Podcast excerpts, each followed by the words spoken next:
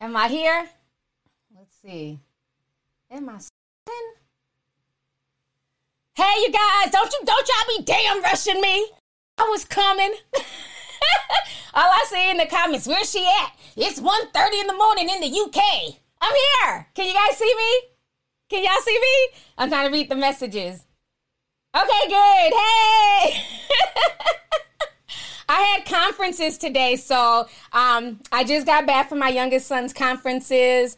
So I had to get a few things together and then get the show together. So I'm glad you guys can see me. Conferences went great, so I'm really happy about that. You know, it's not easy out here raising a young black man. So to hear good things about his character, how he treats people, and how he's a joy to have in class, that made me feel really good. That let that, you know what I'm saying? Even though I might be crazy, my kids, you know what I'm saying, they're they're good kids and I'm glad that the school system recognizes that. So yeah, we had a good conference today.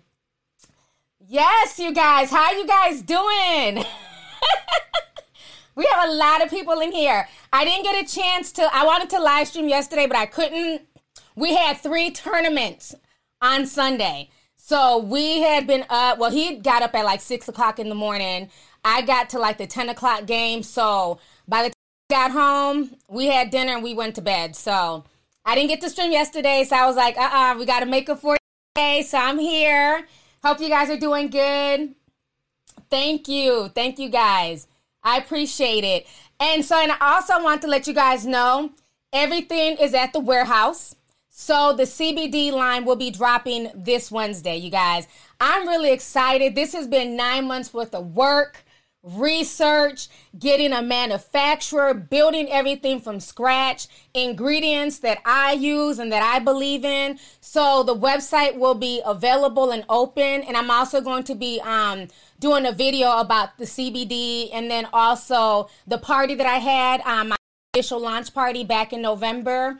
I'll be posting that video as well. So you guys, when I tell you I have been so busy, but it feels good. Like I'm I'm just everything I'm learning, I'm putting into a business and it's something that I can leave, you know I'm saying, to the boys. Cause like I tell them, I ain't gonna be here forever. So I'm trying to, you know, help show you guys the way. You know I'm saying? Build stepping stones for y'all and make things a little bit more comfortable for you guys. You know I'm saying? So I've been working hard, you guys. Thank you guys so much.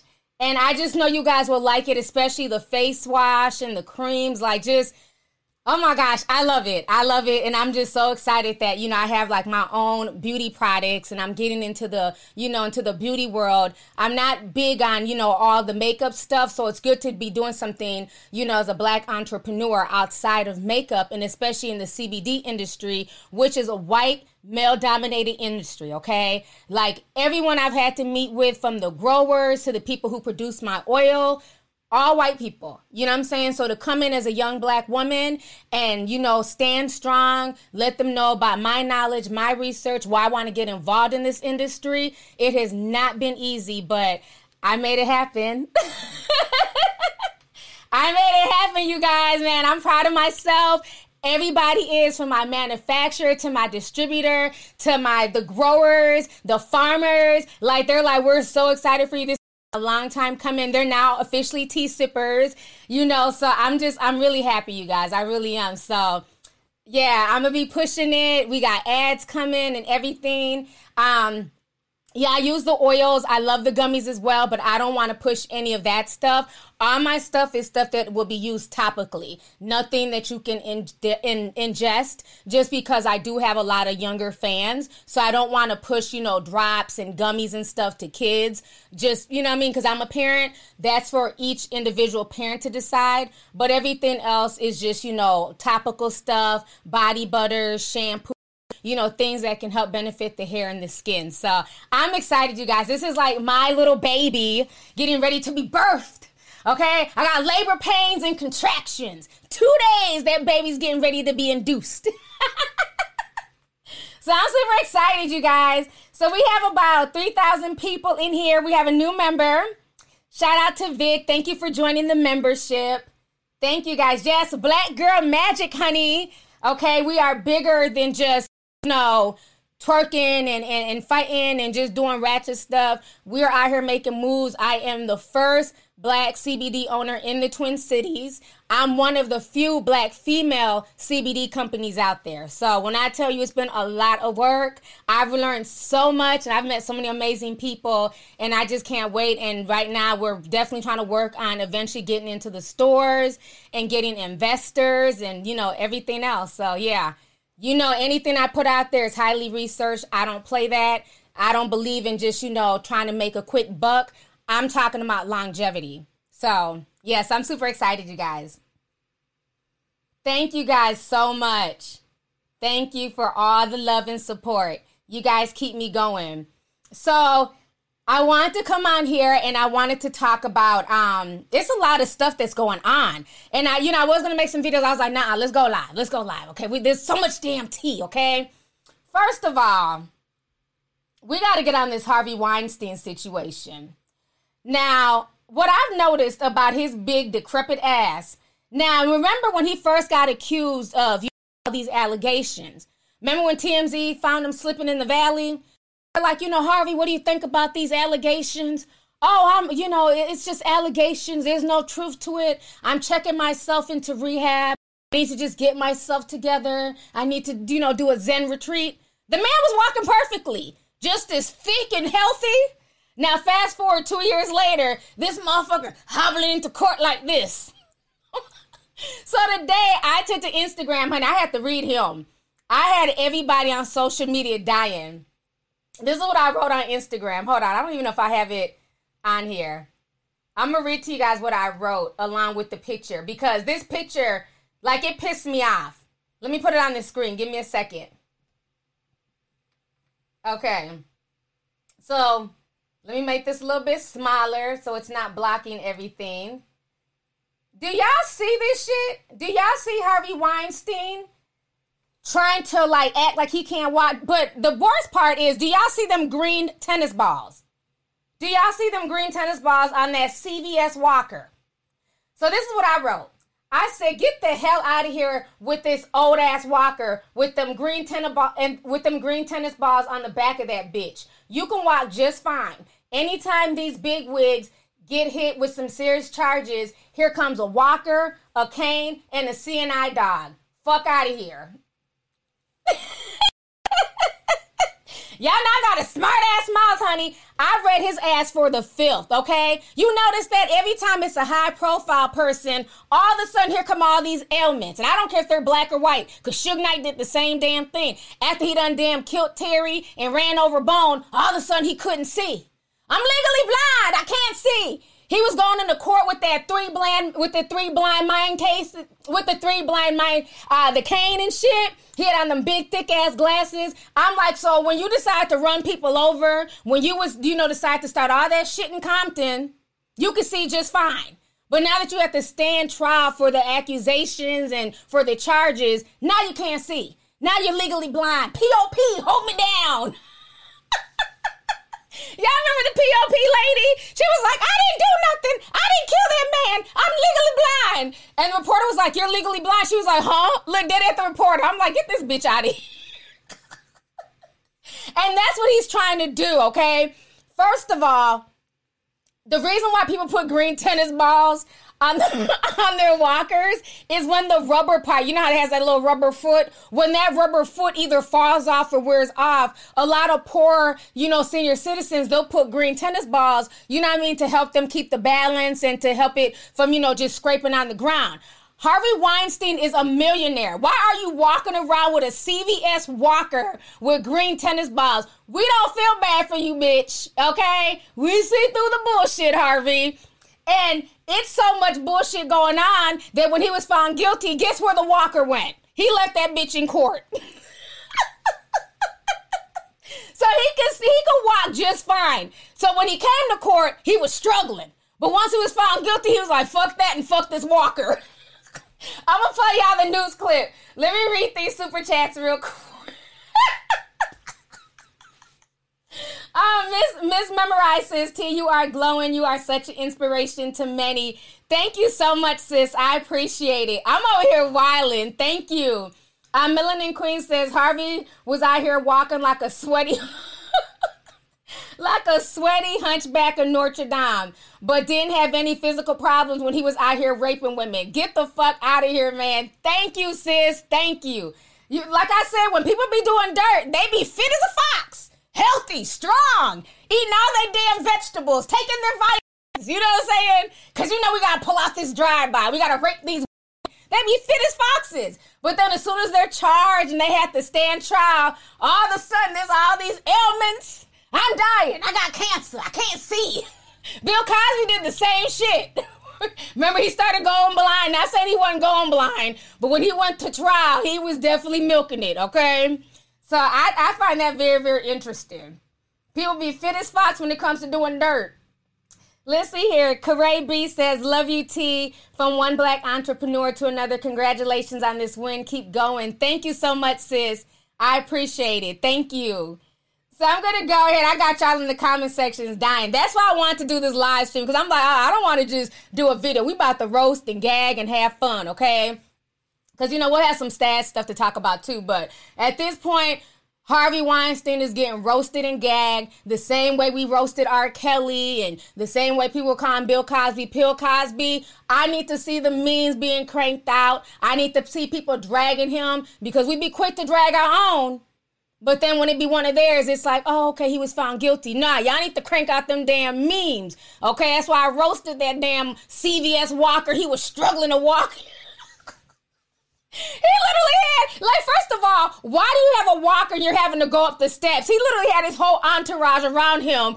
Somebody was holding his arm, the other person was holding the other arm. Then you had like two side walker. I'm like, they are really trying to milk this shit. Okay? They really want us to believe that he is so handicapped, but he wasn't handicapped when he was slinging that rapist peen. Now was he?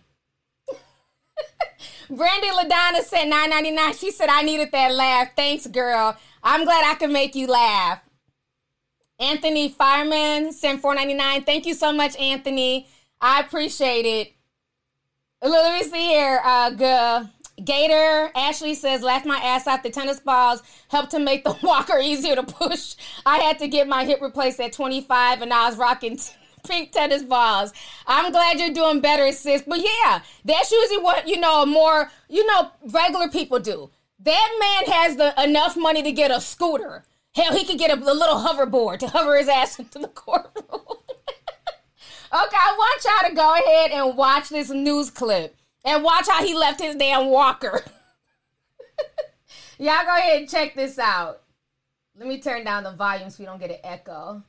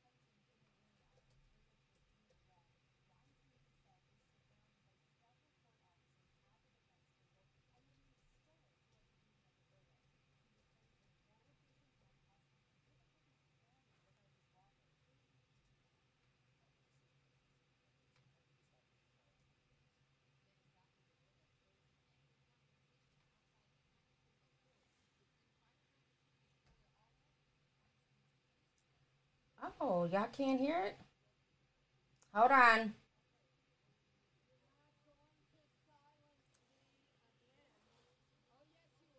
Oh, hold on real quick. Hold on, hold on, hold on. Okay, so everybody said that there's no sound? Oh, I wonder why I was saying that. Okay, let me try and fix the sound real quick. Let me check something. So nobody heard the sound? Okay. Let me try and play it again and mess with the sound. So some people can hear and some people can't. Okay. Let me try it again. Give me just a second.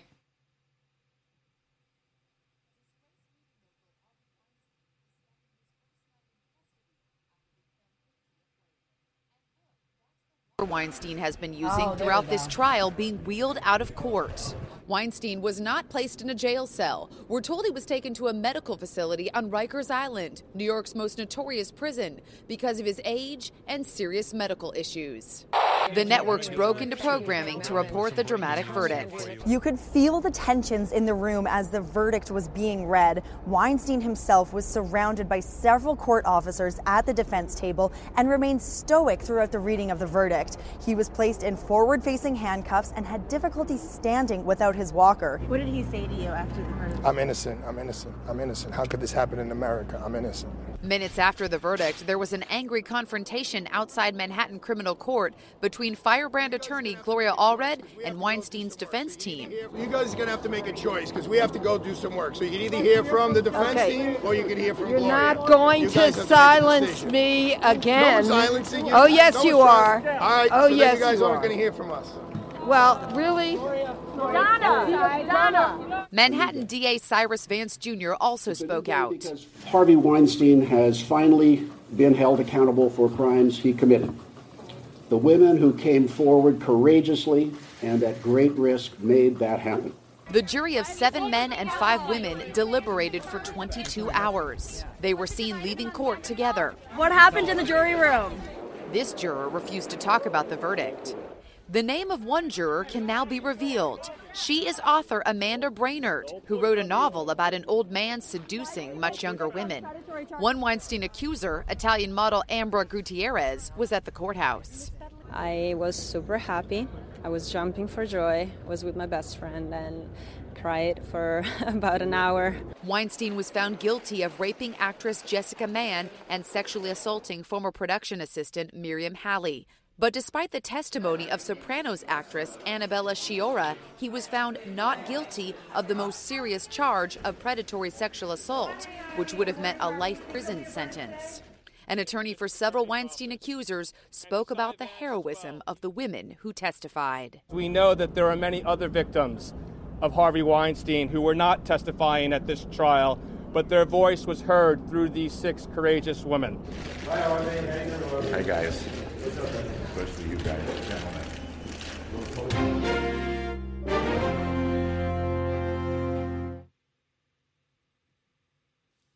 All right, you guys. Sorry about the audio issues. For some reason, it didn't do the output. It was just doing it where I could hear it on my end, but you guys can hear it. So I apologize about that. But did you guys notice to court. He had that walker. He was leaning on it, walking slow. But as soon as they told him he was found guilty, he left that bitch right in the courtroom. So that further proves there was nothing wrong with this man, okay? But I also find it funny how they have him in the medical facility at Rikers Island instead of having him in there with, you know, general population. But again, that's part of that privilege. So that's why they're going to have him in a medical facility as opposed to a jail. So I find that very, very funny. Another thing that I that I also find very interesting with Hollywood is that if you guys remember, Harvey Weinstein was a favorite of the Hollywood, you know, industry. He was always getting he was that man that at every award show he was being shouted out, even though he wasn't an actor. He was very unattractive, so nobody wanted to see him in front of the camera but he was always behind the scenes. But everybody, you know, showed him so much love. He don- he donated a lot of money to the Hillary Clinton Foundation and, you know, to her run for president. Like everybody used to kiss Harvey Weinstein's ass. But now that he's been found guilty, it's literally crickets. Okay? Has anybody checked on Gayle and Oprah? Because we all know that's their homeboy. They've been really quiet about this situation. Has anybody checked on them? Because I haven't seen a tweet. I haven't seen a I haven't seen anything from either one of them. I think that entire situation is comical. Um, Triple Red X says, let me see him behind bars with that walker. I'm gonna call his ass tennis balls. I mean, I couldn't believe when I seen that. I was like, okay, I, I, gotta call a spade a spade. Am I the only one seeing how he's trying to milk this? And you know who else did the same thing? I talked about this on Instagram. You remember when George Zimmerman, you know, when he killed Trayvon Martin, he was, you know, the, the neighborhood, you know, bootleg cop. He was buff. He was fit. He was in shape. And then when he was on trial for his life, remember he gained all this weight. He was fat as hell. And I mean, I kept asking people, why is he getting fatter? The food in jail ain't that damn good. But uh, somebody was telling me that they feel like that was uh, like a tactic by his uh, lawyers to basically make him come off like a sweet teddy bear. Because when he gained weight, he just looked like a little chubby little, you know, Latino teddy bear or something. You know what I mean?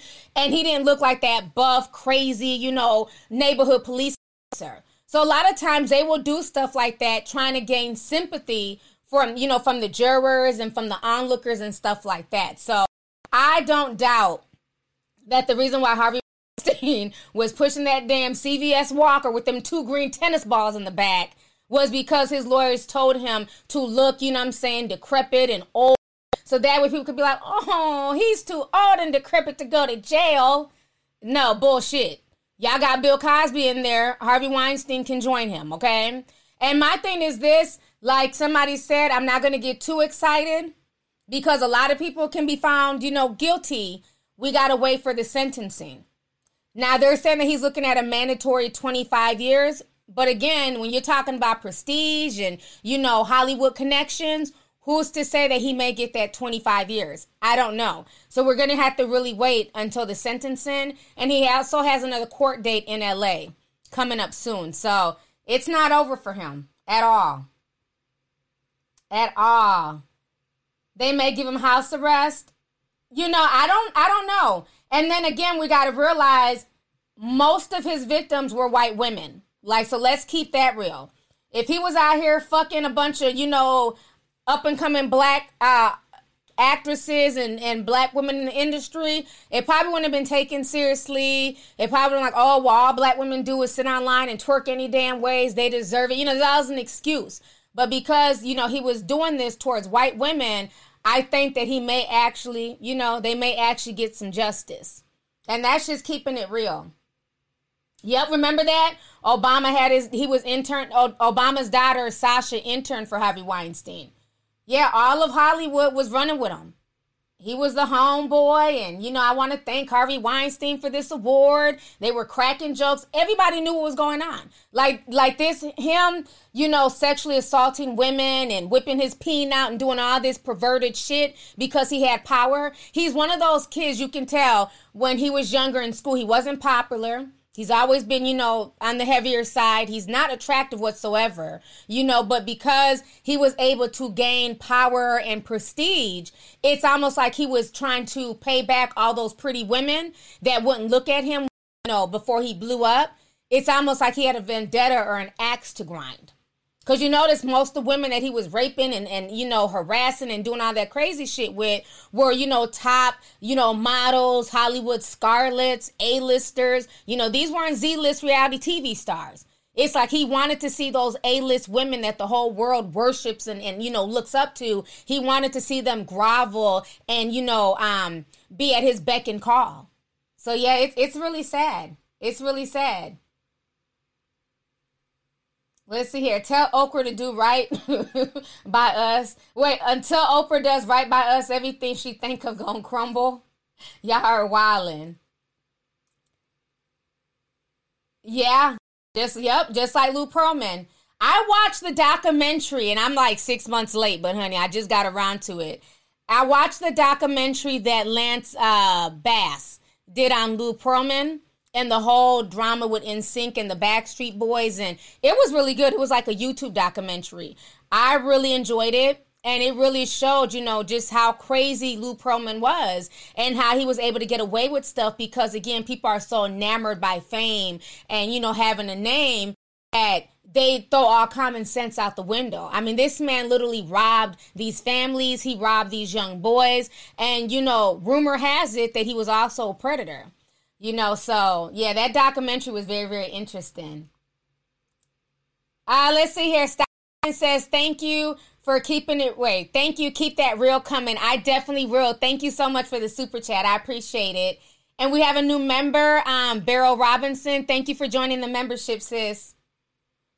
Yeah, so it's a lot. It's a lot. I'm telling you, the rabbit hole goes deep with all the stuff that goes on in Hollywood and the casting couch. And, you know, again, people are literally putting fame before common sense. And it's like, you wouldn't go to a hotel room at three o'clock in the morning to go meet with Joe Blow.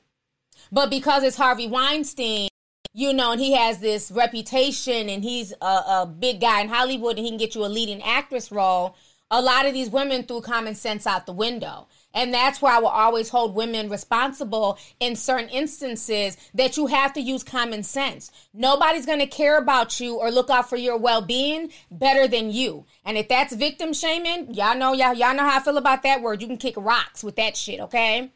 So that's why I say that a lot of women, we need to be careful. You, we have no business going on to tour buses with random rappers that we don't know them personally. We just know their music. Okay? Because at the end of the day, anybody can flip at any time. Anybody can put you in a horrible, you know, situation at any time. You have to listen to that gut intuition and your gut instinct. Because there's no way in hell Harvey Weinstein could have called me and been like, we need to have a meeting at three o'clock in the morning in my hotel room. No, bitch, we will meet downstairs in the conference room at three o'clock in the afternoon with my manager and my PR person. Because when it's supposed to be a professional meeting and this is a professional environment, there's nothing professional about meeting in somebody's hotel room at three o'clock in the morning. So let's keep that real. Let's see here. Yeah, the documentary, um, it wasn't Corey Haim, it's Corey Feldman. I think it came out. I haven't watched it yet, but I need to check that out. Um, let's see here. So uniquely me says, Good evening, T. Just sending some love. Thank you so much for the super chat. I appreciate it. And good evening to you as well. Um, Naya Kochat says, T, thank you for your content. Each post enlightens and motivates me to by myself. You have helped me get through some tough, tough times. Love you. May God continue to bless you and protect you. Cheers. Thank you so much, sis. That means so much to me. That really does. Thank you. And, you know, I'm going to keep doing what I got to do and, and keeping it real. You know, at this point, I don't know if you're aware, but the video that I did on Quaden, the little, um, the little boy, the, the one with, um, what is he, a dwarf? That video, how about they age restricted it?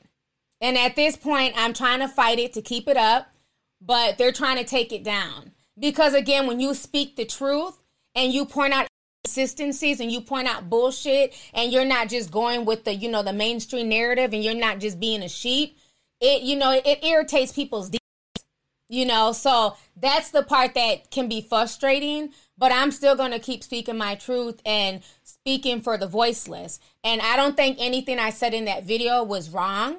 You know the video wasn't about picking on the little boy. You know if anything i called out brad williams and his ulterior motives for setting up that gofundme but I'm not going to blame a child for how his parents are rearing him. And I'm not going to blame a child for how adults are exploiting him. You know what I'm saying? But I'm going to point out that it's funny that people can set him up a GoFundMe. He's now, you know, at all types of football games, soccer games. They don't flew him to America. You know, he's hanging with all these celebrities, going on shopping, you know, trips. But when anybody from the black community gets bullied, harassed, our pain is always taken as a joke.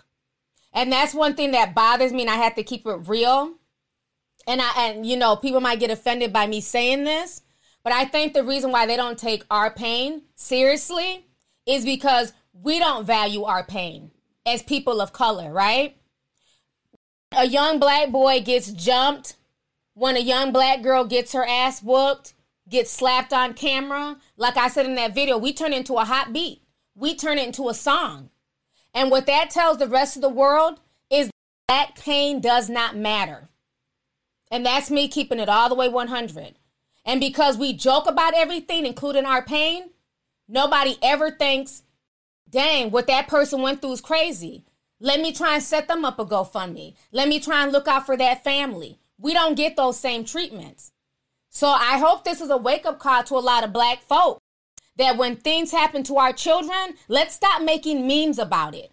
Let's stop turning Sharkeisha, okay, the victimizer, into the hero. And let's start uplifting the victims. Because to this day, I couldn't tell you the girl who Sharkeisha slapped. I don't know her name. It doesn't ring a bell. But we all praise Sharkeisha, the bully, the antagonizer. So I, I really hope it's a wake up call to a lot of folks. Because when white kids go through pain, oh, they set up GoFundMe's for them. They get them counseling. They they make the national news. People come out of pocket. They make sure they're good. But when our kids go through the same thing, it, it, it, nobody cares. And when I call that out, now I'm bullying. I'm, you know, I'm victim shaming. My video gets age restricted for keeping it real about the difference between how our kids are treated versus how others people's, you know, other people's children are treated in their community. So I don't know. That's just keeping it real. Thank you. I'm glad you see where I'm coming from. We we laugh too much at our pain. And so now the world just they don't care. They don't take our pain seriously. Nobody would say if, if that was Daquan getting bullied, the comments would be, well, Daquan needs to toughen up. Put Daquan in karate. He needs to take jiu-jitsu. Those would be the comments if that was Daquan crying. Or you well, you know what? God makes no mistakes, Daquan. You're gonna be a damn dwarf your whole life. You might as well toughen up. Learn how to fight. Go watch Little Women Atlanta. Go watch Little Women LA. Those would have been the comments for the most part. Daquan wouldn't have got no damn GoFundMe. Let's keep that all the way real.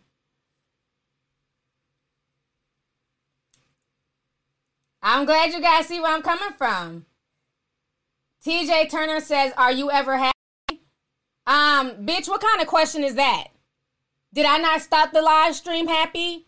My son did good at conferences. I'm starting a new business. No, the question you should be asking yourself is, Are you ever happy? See, that's the problem. When you speak the truth, it irritates people's demons. Somebody boot his ass out my chat. What you're not gonna do is come here with no stupid questions and divert the energy, attention seeker. So you got my attention. Now you're banned out of the panel. I'm a very happy person, boo. Y'all know now will flip quick, honey. I don't like stupid stuff like that. How you gonna ask somebody they ever happy because you're speaking the truth? See, when you talk about racism and you point out disparities that happen to black people, now I'm the angry black woman. What did I just say in that whole little spiel that I was talking that made me unhappy? I'm speaking for people who are voiceless, and this fool's talking about, are you ever happy? Well, I hope you enjoy the block party. We're serving fish and grits. Boot it fast, honey. Don't come here with that bullshit. Real talk.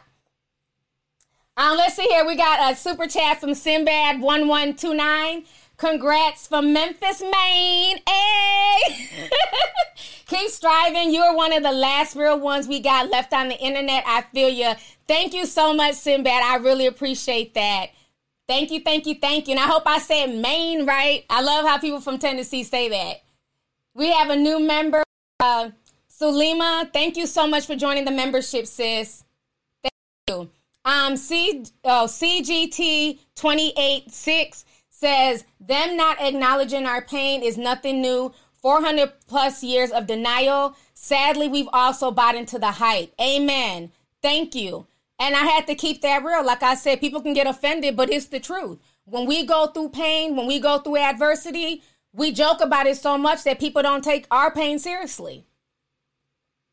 Um, Jada Pratt says, T, the devil works overtime. Keep being you. Keep speaking your truth for others who have no voice. Thank you so much. I definitely will. You know he's always busy, honey.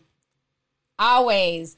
Um, Ajanye says, I will never forget the 14 year old black girl that got raped at the party and they made it into a joke. She was unconscious and it was not funny at all. Oh my God. I do remember that. Thank you for bringing that up. I do remember that because the way she was laid out, she was like, you know, like her arm and her leg was like in this position, and it was called the Jada pose. The Jada pose. Thank you for bringing that up. That's a perfect example at how this black girl was roofied, raped by multiple men at a party. And people turned it into a viral meme called the Jada pose. Hit the Jada pose. So not only was she violated by being assaulted on camera, then the internet turned into the into a joke. That could have never happened had that been Becky. There would have been no Becky pose. Let's keep that real. But again, then you have an idiot talking about, "Are you ever happy?" So thank you for bringing that up. I appreciate it. I remember that story. I did a video on it years ago. Um, and Crisco says, "Thank you for your content. We love you in South Jersey. Thank you so much." I appreciate it. Jersey in the house. Let's see here. Um, Finrock says, T, can you talk about Lark Voorhees situation? It's sad how her Saved by the Bell cast members shunned her because of her mental health issues. I might thank you so much for the super chat. I might do a video on that. I did see her on Dr. Oz, and she seems to be getting, you know, a lot better. Again, the industry does not really have love for people of color like that. When they go through struggles, when they go through stuff, it's like, oh well. But I bet you that was Kelly Kapowski, Jessica Spano, because I was a fan of Saved by the Bell, she'd probably treat it a little bit differently. You know, and I and I wish you know Lark Voorhees the best, and I'm glad that she finally recognized that she did have an issue and that she was suffering from mental illness because mental illness is re- is really really real, and especially in the Black community, it goes so misdiagnosed because people don't want to you know seek counseling, they don't want to go to a psychiatrist. There's so much stigma concerning mental health in our community, so I'm glad she's doing better. I was really happy to see her on Dr. Oz. So thank you guys. Um, let's see here. Yeah, she had a, a really bad mental breakdown, but she's she's doing a lot better. She's doing a lot better. Um, let's see. Jada Pratt says, in college, any go to, I'm bringing my own liquor. As women, we have to be safe. If we go to a frat party together, we leave together. Exactly. You know, you, you just have to, and there's nothing wrong with being more on the cautious side you know, being more wary. You know, I know my intuition, my gut instincts has saved me from a lot of situations. A lot of situations. And you should never be ashamed to listen to that voice within you because that voice within you may just save your life. And too many people ignore that depending on the situation. And that kind of, I think we can use that to segue into our next story because we've already been on here for 36 minutes. So time is just flying. We have over 6,000 people in the chat. So thank you so much to everybody here tonight joining us. So um that intuition, we can use segue into the whole Kobe Bryant memorial which went on today, which was really beautiful. I have to go and end up watching the whole two hour event. I saw bits and pieces just because I just been really busy today, you know, getting ready. I was running errands, we had conferences, but I'm to sit and watch the replay. But I saw the part where Michael Jordan, I mean, he gave a beautiful eulogy. Um, Vanessa Bryant, the strength that she showed was just amazing was just amazing in front of all those people to talk, you know, about her and, and the things that she misses and the things that she will never get to experience, you know, and, and her husband not being there. And one thing I think a lot of people really did like about Kobe and Vanessa is that they they just they were not like a, a, a attention seeking couple. She just stayed in her lane. Kobe stayed in his lane. She wasn't trying to outshine him. She wasn't crying about wanting male attention. She just did her thing. He did her thing, and it, and he did his thing, and it, they just worked well together. And that's what I kind of really, really like about the Jameses. You know, LeBron James and Savannah. Savannah's in her lane. She's just a mother, you know, she's there cheering on her kids at their game and supporting Zuri and doing all that stuff. And she allows LeBron to do his thing on the court. She's not out here seeking attention. She's not trying to be on basketball wives. And I think that's why a lot of people in the industry and a lot of people, you know, really, really genuinely love Kobe and Vanessa. I mean, you got a few mushmouth people who are mad about the initial thing. I don't care about that because that that was a couple that's been together since high school. Well, since she was in high school, he was a little bit older. But you know, they've been together from day one. They, you know, they might have had, had their issues here and there, but they were able to mend those issues and become better people, better adults, amazing parents.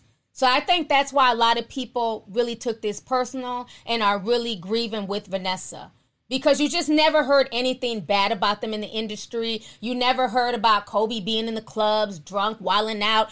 You, I, I've been doing celebrity news for ten years. I've never gotten any low key tea on Kobe. Like, yeah, you know, I was at the, the club and Kobe was sliding his numbers to some girl.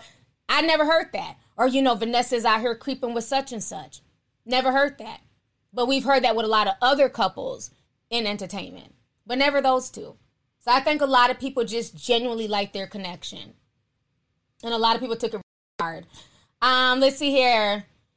Desiree Nicole says, We have been conditioned as a society not to care about people of color. It's utterly disgusting. We need to change our society, and it starts with our dollars. Thank you so much, sis. I definitely agree with you. It's definitely been conditioning. You know what I'm saying? That when it's somebody of another race, we automatically go into grief mode and we automatically feel sympathy for them and things like that. But unfortunately, even us as black people will see somebody going through something and it's just like, oh well, you know, so we, we shrug it off. But when it's somebody else, it's like for some reason they'll see themselves in that person, even though they may not see themselves in somebody who looks just like them. So thank you for that great point. Yes, Gabrielle Union and D Wade take notes. Exactly. And y'all notice he did his whole jersey retirement ceremony the other day. I didn't even want to post about that because I'm, I'm just so over the ways at this point. But like I said, this this whole tour that they went on was definitely just to bring attention. I don't know if he's feeling some type of way because he's not mentioned as much as like a Kobe, LeBron, Michael. I don't know, honey, but I noticed that he did that whole retirement jersey thing when he retired literally three years ago. So why are you just not retiring your jersey number? That's my side eye look. uh, let's see here. JT says it's sad because Mario Lopez, a man of color, never stood by Lord Voorhees and never stood by Lord Voorhees' side or stood up for her. Yeah, he didn't. You know, which is unfortunate, but she'll be okay. She'll bounce back. Um, Tira Best says facts about the Jameses. Love them. They remind me of me and my husband. Anyways, love your channel. Can't wait to buy your CBD line. Congrats. Thank you so much, sis. Yeah, and that's why I love them. People can say whatever they want. People like, oh, you're such a dick rider. All you do is dick ride the James. That's fine. I don't care. Okay? They are the epitome to me of black love. They were young teenage parents. You know, they're raising their kids. You don't never hear about their kids being involved in a bunch of mess, getting in trouble. You don't hear about LeBron James being involved in a bunch of mess out here having side babies and, you know, Savannah out here just doing ratchet stuff looking for attention. I genuinely like them. I like their family dynamic. I maybe I'm just old school. I just like old fashioned, you know, families. I just, I just, you know, they they just they just work. I, I don't like when I see people just constantly on social media and looking for social media attention and validation. And it's like, bro, you're married to like one of the top athletes in the world or one of the top entertainers. Like, what is going on in your household that any little thing that goes on, good or bad, you need to run to Instagram? These people are just here sipping tea. They don't give a damn about you. They don't even understand your plight because you guys are not even in the same tax bracket. You know, so I, I really like them. I, I like them and I like the. I really did. Okay, I'm so glad, Shamia David. Thank you for pointing that out. Shamia says they should have acknowledged the family. You know, I think the only one who did acknowledge the family, let's talk about it, you know, and some might get offended. I don't care. Um, but I believe Michael Jordan was the only one who said the Bryant family. You know, I understand that Kobe had some issues with his parents. Because remember, I think it was like back in like 2002 or something like that. Well, initially, all the drama started in 2001 because the parents never Kobe to get with Vanessa. They felt like he was way too young to get married. This was like his first official girlfriend. This was her first official boyfriend. They didn't want him getting distracted. And you know, when you're young and you're in the you don't want to hear shit your parents got to say. So I understand the conflict. You know what I'm saying? My parents did the same thing. They felt like I was too young. You need to focus on school and do this. And, you know, because I felt like I was so in love and they couldn't tell me anything, what happened? I got pregnant, became a teen mom. You know what I'm saying? So sometimes when you're a child and you're in it, you don't get it. But once you become an adult and then you become a parent, you understand it more. So even though they were both probably upset back then, and you know, now looking back, hindsight is 2020, they're still together. They have their beautiful family. But let's keep it real. For a lot of people who get together that young, it doesn't always work out to be a fairy tale situation. Okay. It, it usually ends up in heartache and, and divorce and everything else. And I believe that that's what Kobe Bryant's parents were trying to prevent him from, you know, having to go through, especially with to the NBA. They wanted that to be his focus, not him being a young, you know, uh, husband and father and all that stuff. So I think that's where the initial conflict came from.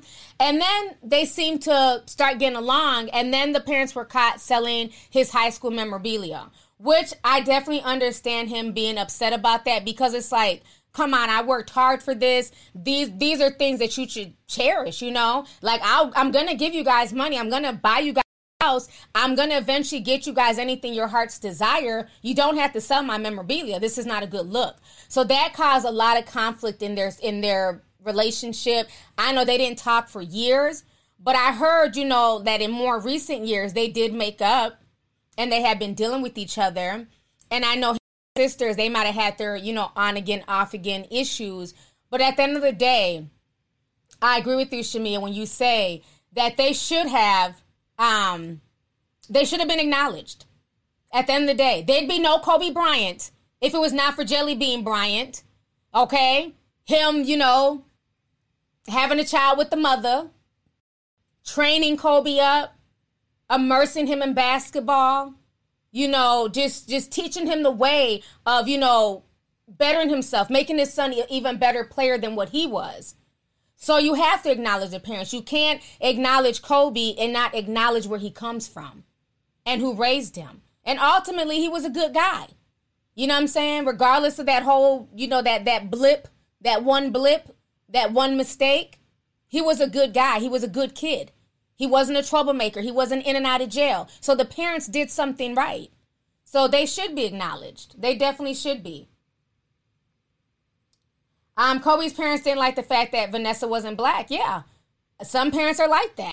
You know, it's no different than white parents not daughter to date, you know, a, a black man. You know, some parents would rather their their child stay within their race, you know, and his parents are, you know, that's that's how they felt at the time, but at the end of the day it worked out. And their union kind of brought the Latino and the black community in LA together.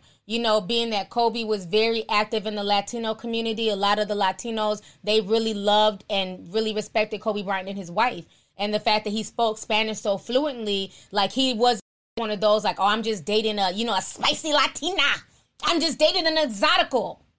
Nah, he took that to heart. Like, not only am I going to just date this Latina woman, I'm going to know about their culture. I'm going to learn the language. Spoke that very fluently along with Italian. Kobe was very smart, very, very smart man. Um, let's see here. Kate Taylor says, sending exos. I'm going to cash app you a Twinkie. I don't want YT taking half of your coins from me. Look forward to the CBD skin line. Thank you so much, Kate Taylor. I appreciate it. Thank you.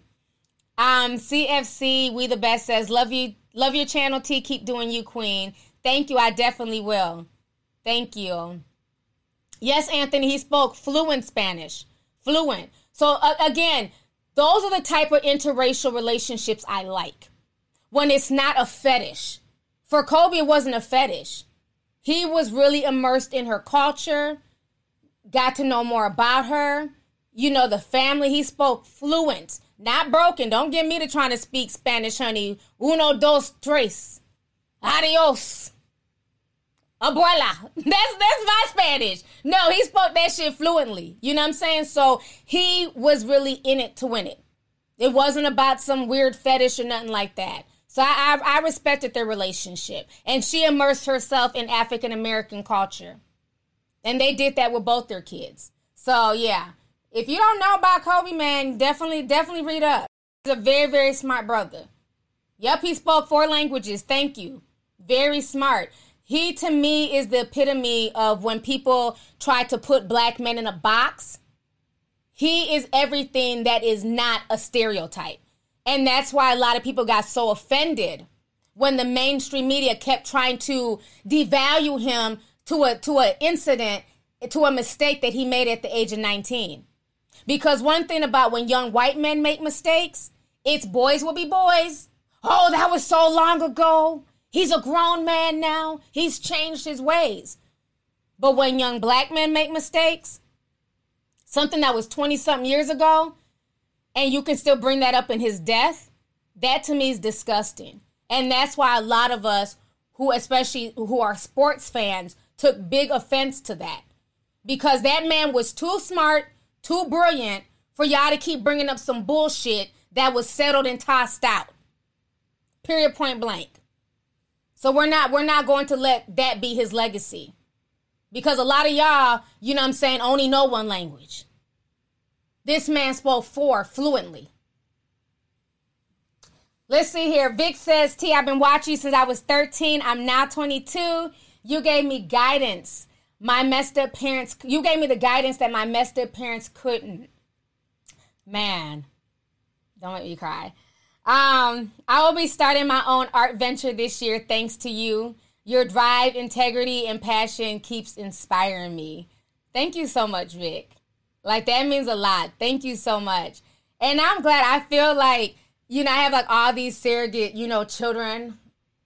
Even though I'm not like, you know, super old, but I feel like I have like a lot of little surrogate children. You know, people have been watching they was 13, now they're in college and they're starting families. And one of my T sippers sent me a picture today of her son. He's watching my videos, probably like six months old.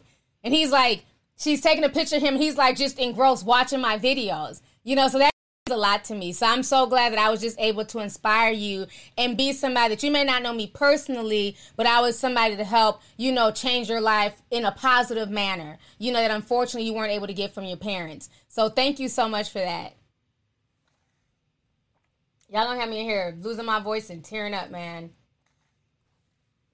Yep, I'm one of them, been here for years. My OG tea sippers. I've been watching since I was 15.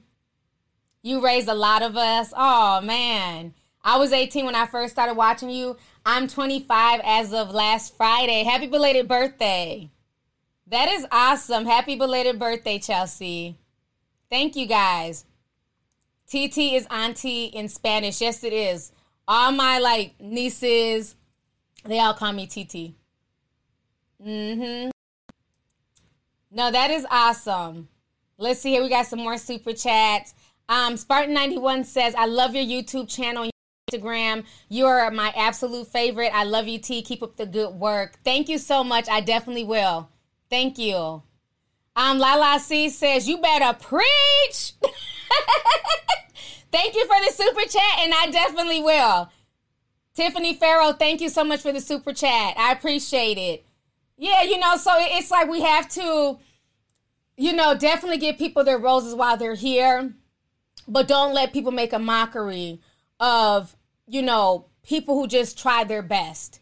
You know what i'm saying? None, none of us are perfect okay? Myself included. None of us are perfect. We've all made mistakes. We've all fallen but it's not where you start it's where you finish and i think kobe where he finished from where he started you could only pray to like be able to accomplish a fraction of what he accomplished in life you know, so yeah, I, I didn't appreciate that at all. Them bringing that up because, like I said, when it comes to you know white celebrities, any mistake that they make is not held against them. You know, Paul Walker, he was out here smashing sixteen year olds. I didn't hear nobody in the mainstream media bring that shit up.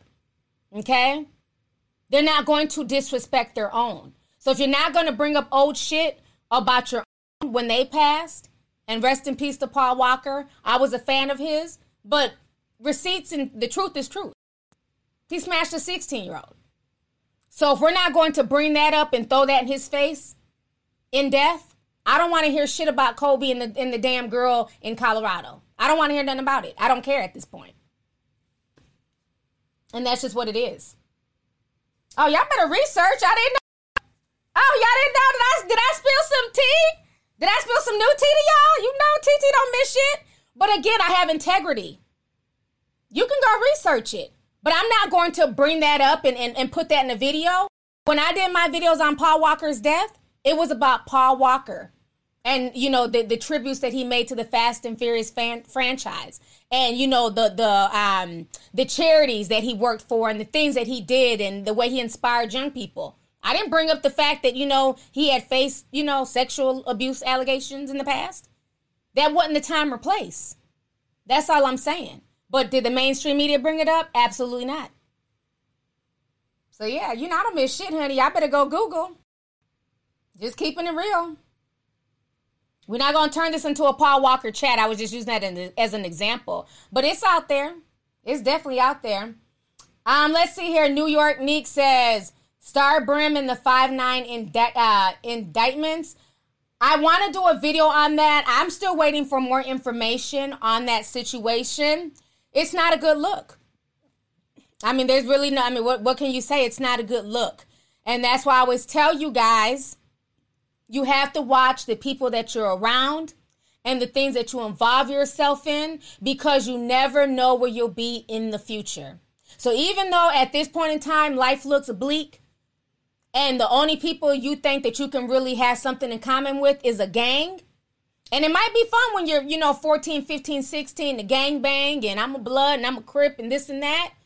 But again, you never know where you're going to be as an adult. So all this shit that she done did and been involved in back when she was younger, and now she's trying to change her life. Like I tell y'all, the devil's always busy.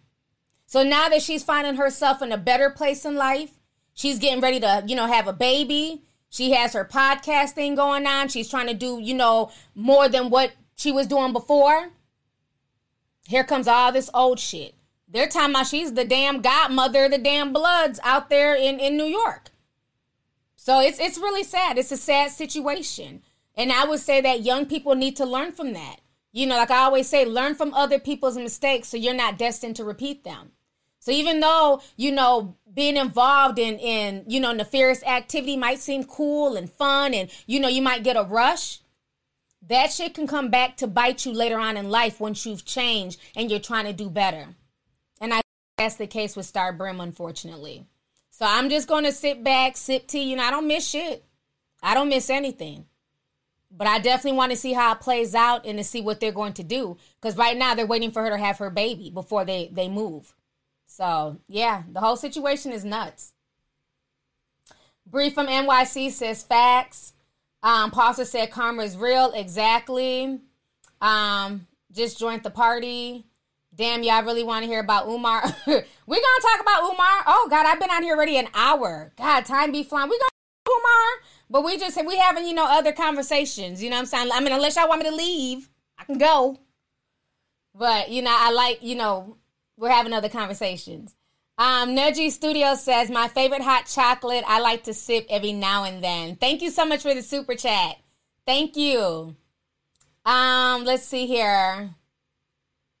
I love you guys too. Yeah, we're gonna get on him. Look, y'all like, no, no, no, leave. Don't, don't leave, don't leave, don't leave. Stay, stay. No, we're gonna talk about it. But um, yeah, I want to, you know, just to point that out. But yeah, I'm, I'm keeping up with the story. Trust and believe me, I'm keeping up with it. So we talked about a lot of stuff today.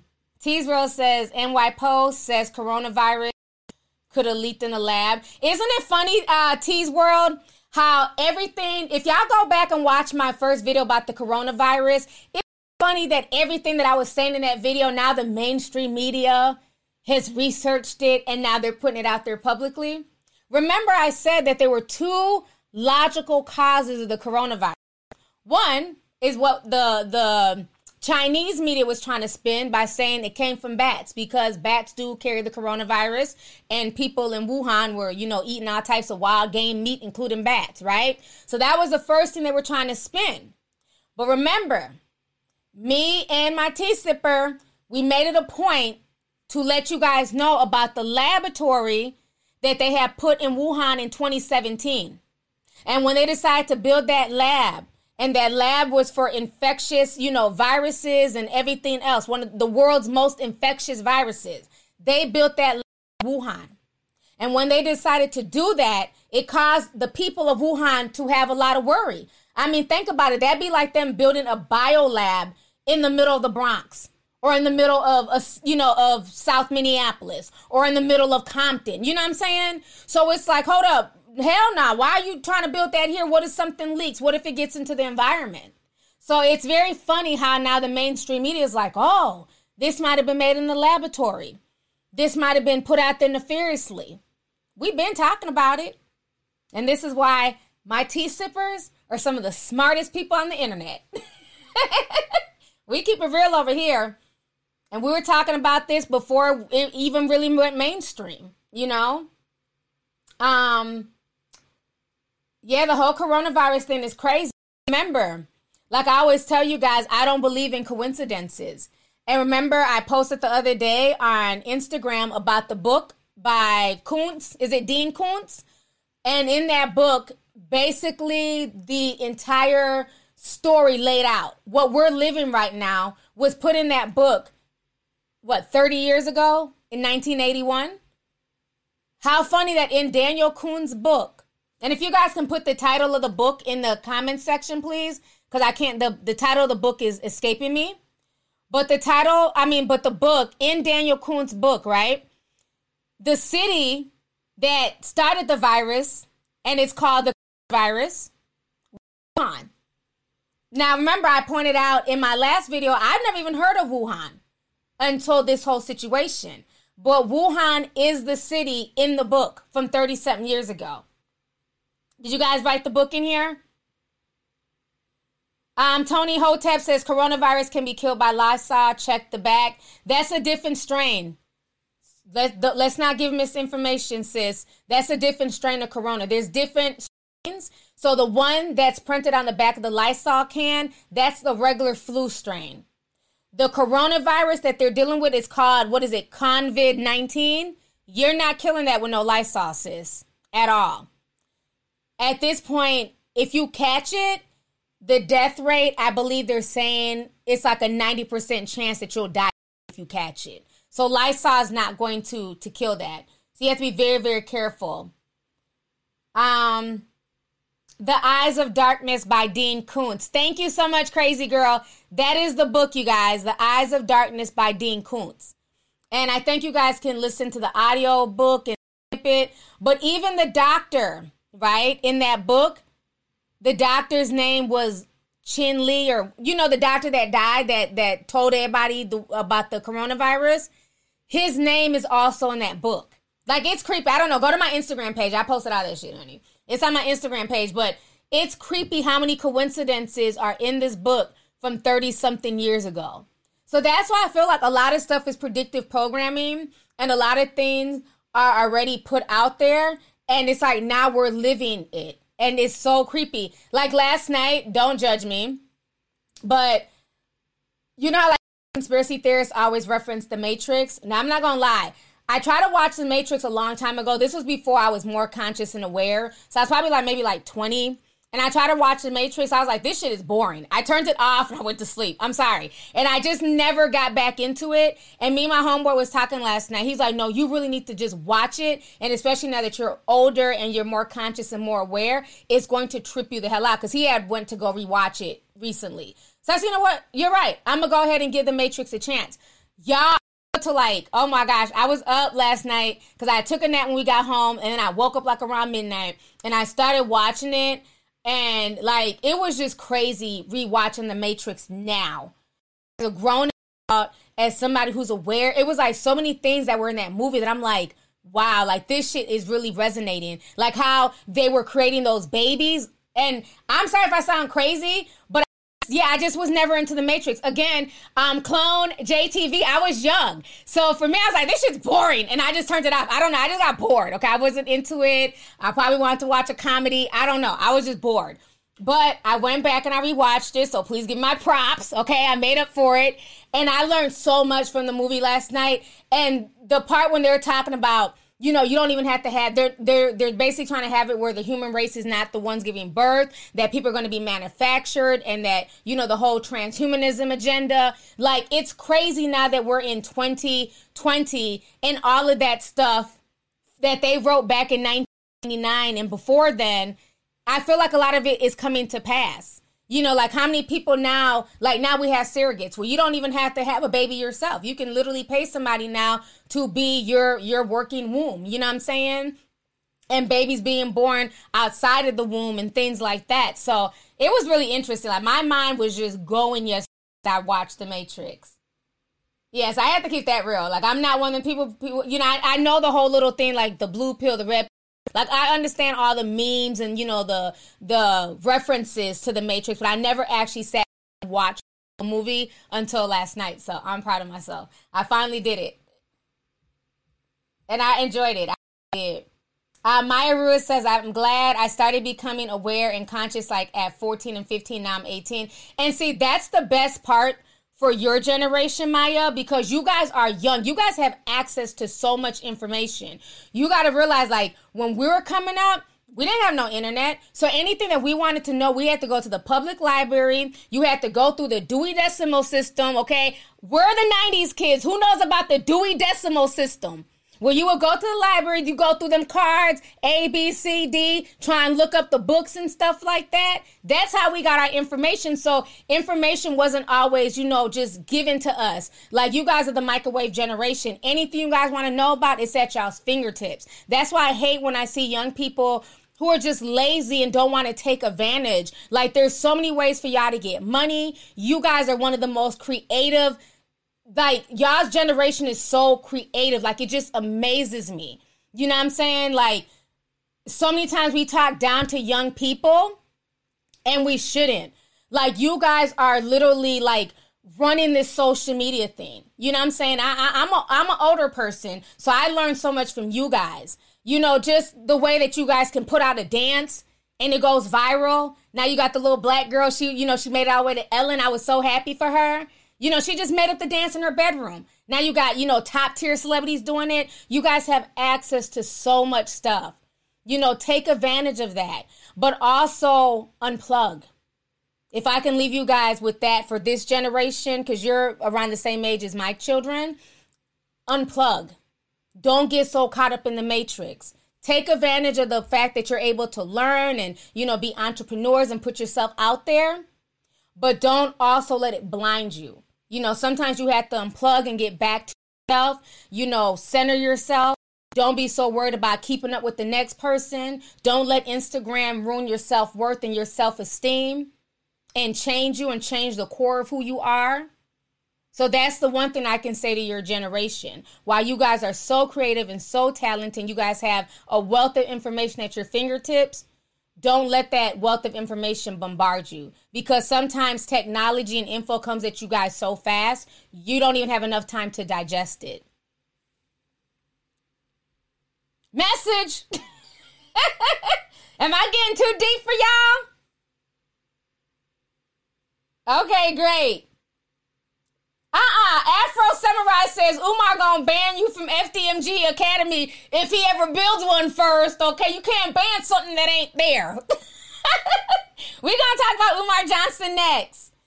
We are definitely gonna talk about it. Um, JMT says technology can easily blind you. I'm 26 and I've been having to take breaks from the internet. Amen. You have to.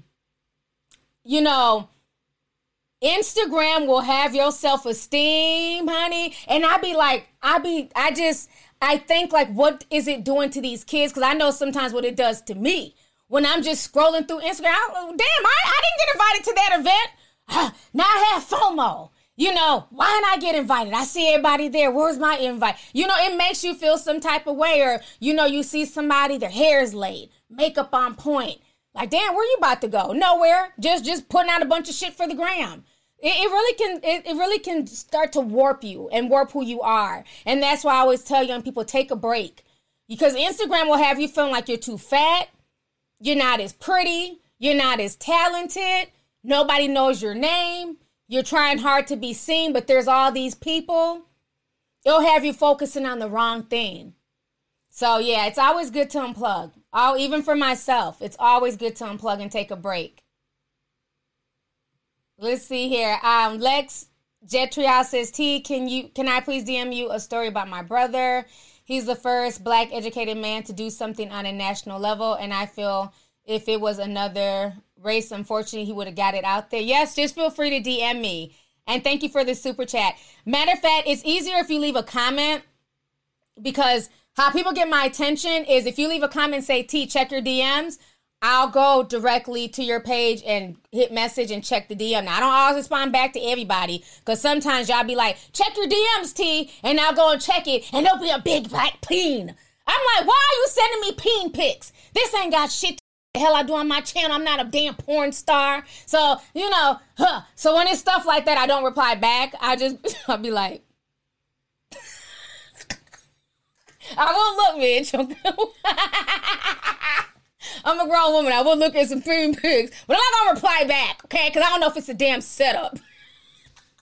Well, yeah, that's the easiest way to get my attention. Be like, T, check your DMs, and I'll check it if I see you comment that in my comment section. But yeah, I've had a few people get me like that, like, T, T, check your DMs. I got something really important to tell you. I'm like, okay, so they got some tea. Let me go check it out. And it's just a big black peen.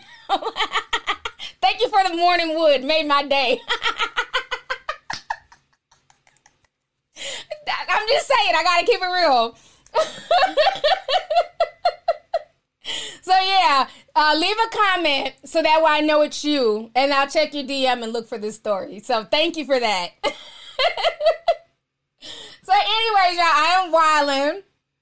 I've been on here now for um an hour and ten minutes, so I want to talk. Yeah, yeah, it better be big. Don't send me no teeny weenies, cause then you'll be blocked.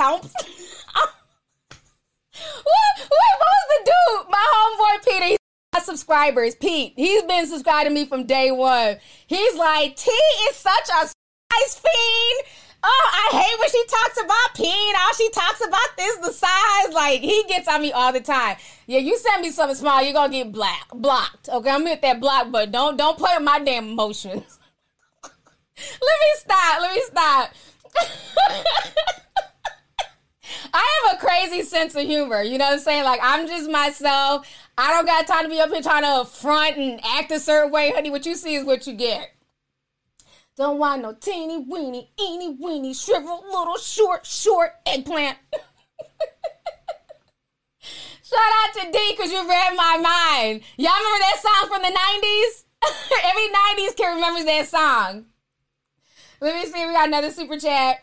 Uh, Mike says, "Can I send you a eggplant uh, pic? I'm 21. You know what? Stop." And that's why I don't reply back, honestly, because I don't know the age of these people. And you are not about to be like, oh, I had a whole DM conversation with T after I done sent her a pin pic and I'm only 15. I don't reply back to nothing with nudity because I don't know who's behind that picture. I don't know how that person is. I just look and scroll to the next DM. I don't play that. Y'all ain't about to have Chris Hansen knocking on my goddamn door. no, sir. So if you send it, you will not get a reply. I'm just letting you know now. Oh my god! And it's so funny because Tamara was talking about this on the real. I seen a clip that went viral. That Tamara said that because she was saying that people never send her anything in her DMs and they think she's a prude. So once she said that, she said like over like the past week or two, she's been getting a bunch of peen pics DM to her. She's like all types of, you know, a wide range from black to white to Latino. I said, oh my God, she had me cracking up. She had me cracking up. Yeah, I'm telling you, these these dudes, honey, they're wild. They're wild. Look, everybody's like the stream just took a, a sharp turn for the left, right? it did. It did. So, okay, so let's talk about this Umar Johnson thing. Guys, y'all got me blushing now. okay, so we talked about everything else. So it's time to get on Umar. So this is my thing with the whole Umar Johnson thing. Um, I've kind of just fallen back from from him and, and his message. He turned me off during the whole situation with Seti. I thought like when him and Seti were beefing, I thought it was very unprofessional you know, the way he came off, like a, you know, he went from Temple University, honey, to, you know, the west side of Philadelphia real damn quick, okay?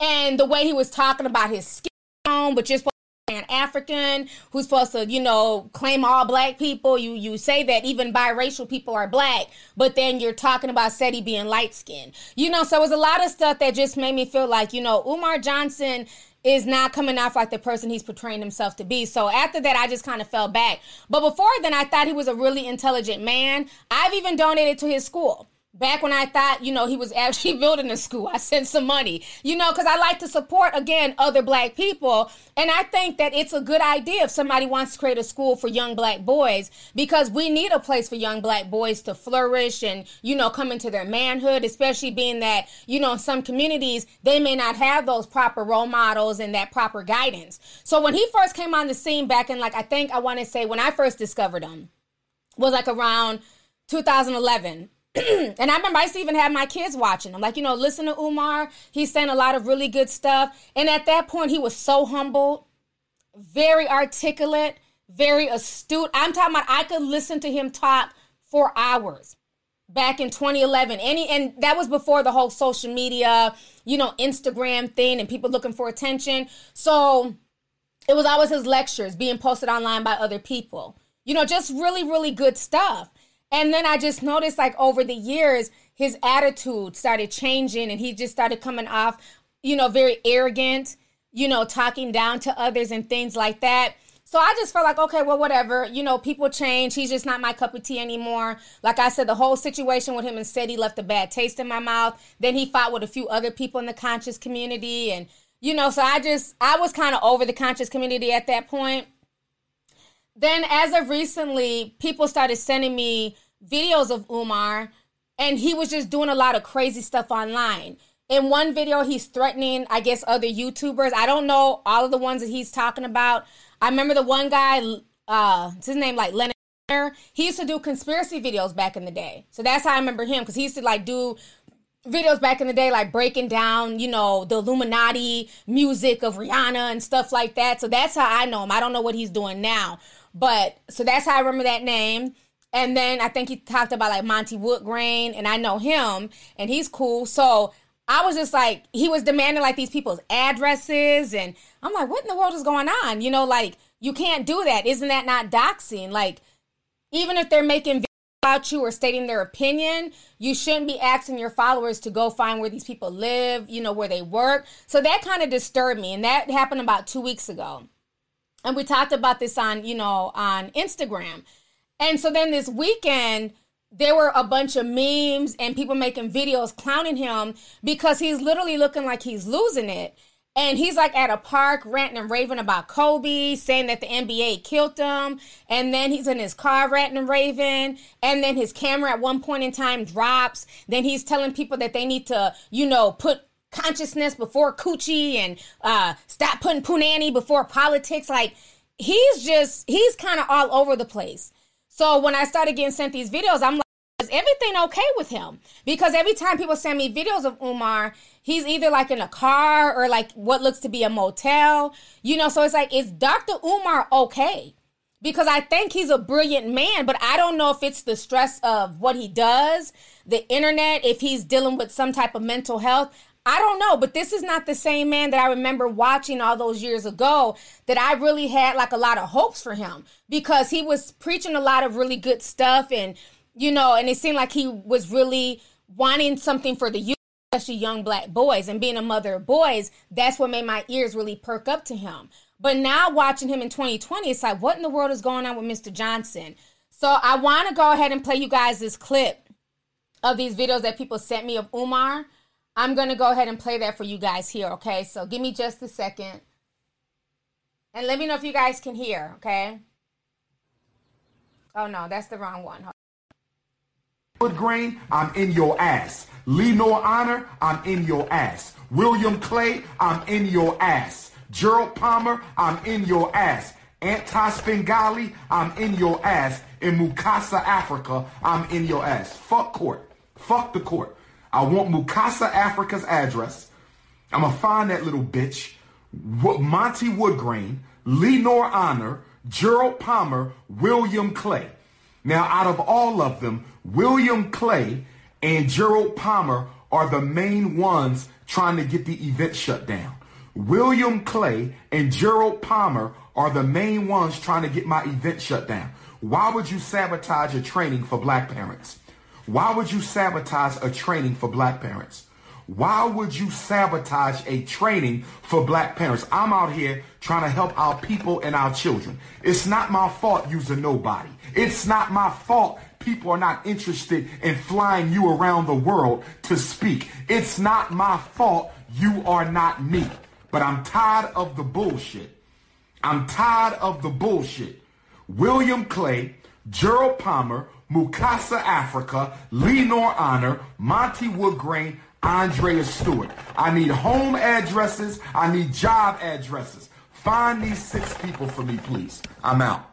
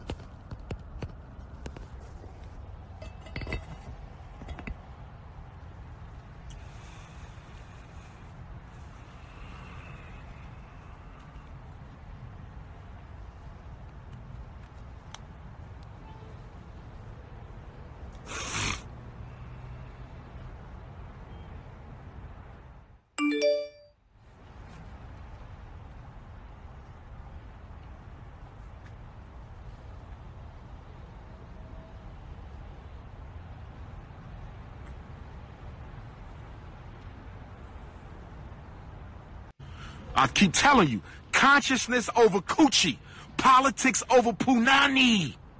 I keep telling y'all that. Consciousness comes before coochie, and politics comes before punani. I'm fo- That's right.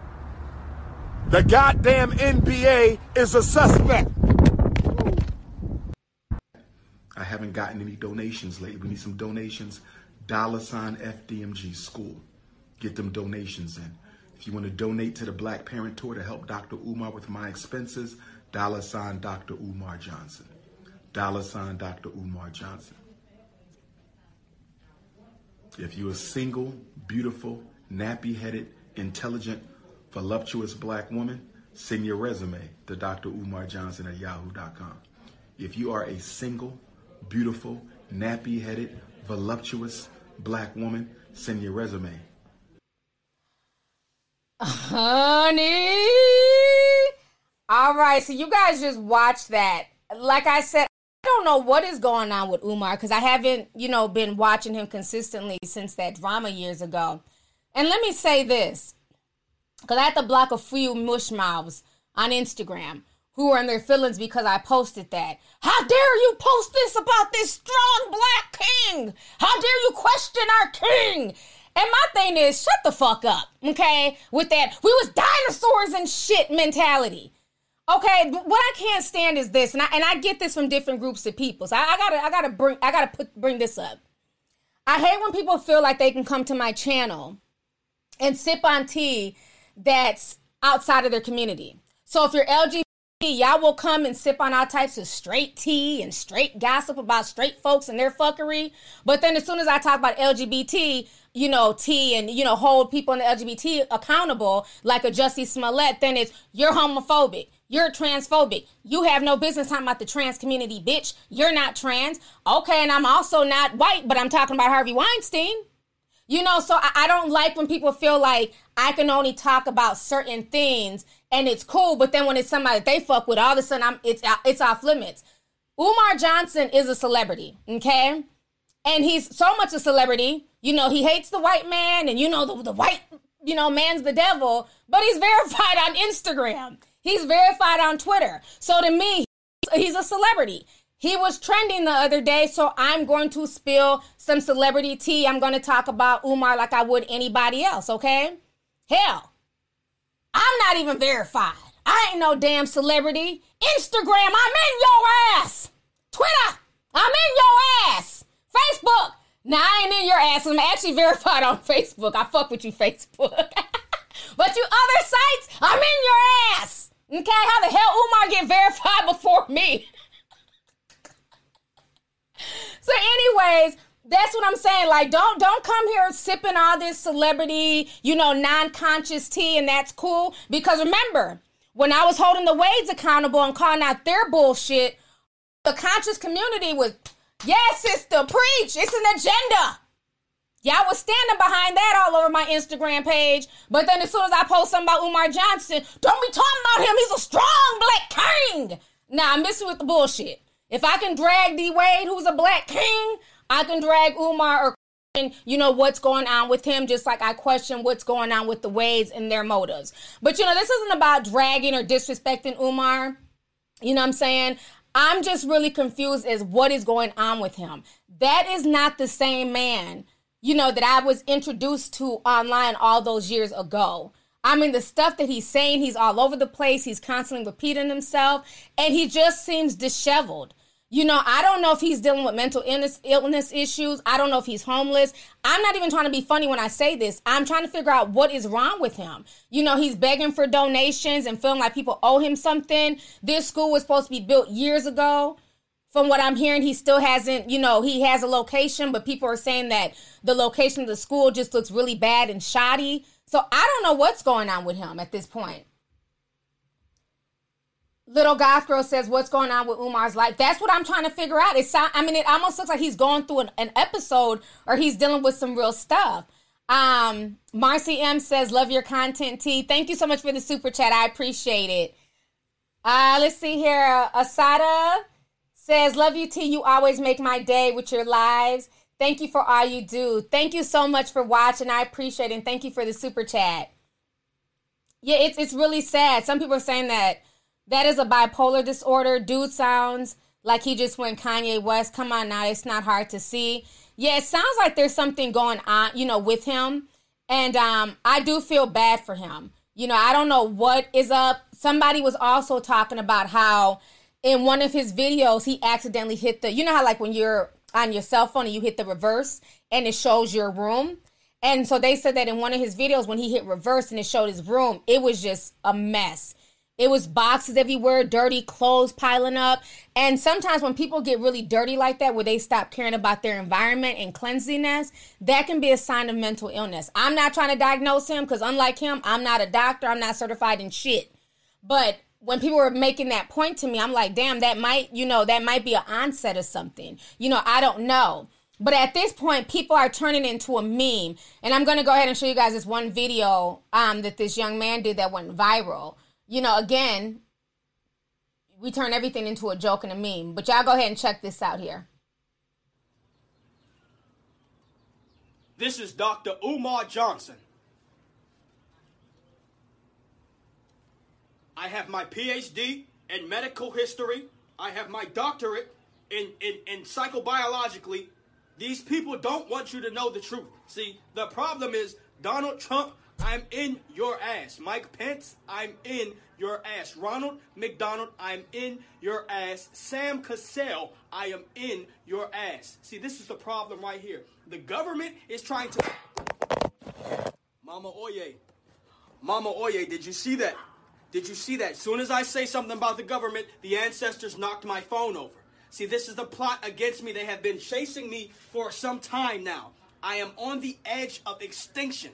I am trying to give out the word that you people need to donate to my donation site, and I'm going to drop my GoFundMe at the bottom of this link of this video. Thank All right, so you guys just saw that video. So, again, I say, you know, I don't know what's going on with him, but like we were talking about earlier, that's what we do on social media. We are quick to laugh at our own pain. So if Umar Johnson is really going through something like some type of mental breakdown, I really hope that the people who are around him, I don't know who he hangs with, if he has, you know, I mean, he obviously doesn't even have security the way he was looking around in that park, but it seems like the only thing he has right now are these people, his followers that he talks to on social media. And I think that he may need some help. And maybe it's not a mental issue. Maybe he's dealing with depression. Maybe it's just like just all the stress of taking on trying to be like this so called leader in the black community. It might be getting to him. You know, so I think that some people who know him, who care about him, need to reach out to him. You know, because it's, it's a lot easier to dismiss him and, you know, crack jokes and make memes, but it's a lot harder to say, you know what, we need to get that brother some help. Because already he's very arrogant. So for him, especially being that he's a psychologist or whatever, he's a psychiatrist, you know, sometimes when you're in the situation, you don't see yourself as the one having the problem. So I think some people who are trusted need to get around him and show him that what he's doing is not okay. Like even when he was asking for people's addresses and you know work locations, like that's not okay. You know, if you want people to take you seriously as a professional and want them to send their kids to your school, you can't be online threatening people. So it's like, where's his team to advise him? You don't want a team of just yes men because when you mess up, you want somebody to be there to hold you accountable. So I just hope he gets the help that he needs. But I mean, when I was sent these videos, was just really disturbing because I'm just like, what in the world has happened to Umar? I'm um, listening here. Travis Simmons, thank you so much for the super chat. Appreciate it. Um, Latanya Blank says, why the woman he's asking to apply must be single and voluptuous. That threw me off too. Sis, thank you for bringing that up. Thank you for the super chat. That's what threw me off. I'm like, what you mean voluptuous and single? What does that have to do with a job? Like that's not that's not normal. That's like me saying right now, y'all, I need some bloggers, but in order for you to apply, you gotta have some big old titties, a little waist, and a fat ass. What the fuck does that gotta do with you typing and, and writing stories about celebrities? That shouldn't have anything to do with your ability. So that was really disturbing, especially being that he has daughters. Like, you know, voluptuous. What if the woman is flat chested or what if she's skinny? So that means that she shouldn't apply or she's not eligible because she's not voluptuous. What if she's married? Ain't that what y'all encourage black women to do? Get into serious relationships, get married, have children in wedlock? So now married women, they don't need a job at the school? That was really disturbing. Thank you for bringing that up. Yeah, and then he kept saying, nappa headed. So you know they're going to be mad because I'm, I'm talking about him. I got my hair. But before y'all come for me, y'all know what the hell my natural hair looks like. It's longer than this damn weave, okay? But yeah, that was another thing. Voluptuous, nappy headed. Meanwhile, the conscious stripper had weave, you know. So it's just it's just weird. It's just really weird. I I don't know. That was really disturbing. That was really disturbing. And the thing is, like, he's on like he gets clout because he's been on these national platforms like the Breakfast Club. Vlad TV had him on one year. You know, he's all through the conscious community. So, you know, a lot of people know him and, you know, most part had a lot of respect for him. But I don't know what's going on with him now. This is really weird. Let's see here. SD says, did he state the ancestors used the wind to blow the phone off its stand as proof that the NBA conspired against Kobe? That's a thin line between genius and insanity. You know what? I'm not fooling with you, SD. the ancestors blew the wind, blew the phone over with the wind, and that was proof that the Kobe's death was a conspiracy. You are a mess. Yeah, it, it is. It's it's crazy. It is crazy. Somebody said T. Who would you rather, Umar or T.I.? Oh Lord. Comment on that one. T.I. is another mush mouth, but he's not there yet. You know what I'm saying? He's not there yet. Yeah, I just I, I don't know. I I just don't know what's going on with him, but I just find it just really disturbing. You know, and he needs to get some people around him who really care who are not just people who are enamored by his personality. And I, I you know, it's almost like a cult like following. Cause y'all seen the one girl who was attacking me. She was upset in her feeling. You have no business posting this about killing Umar. You and these commenters are just immature. Just whatever the hell she was writing, honey.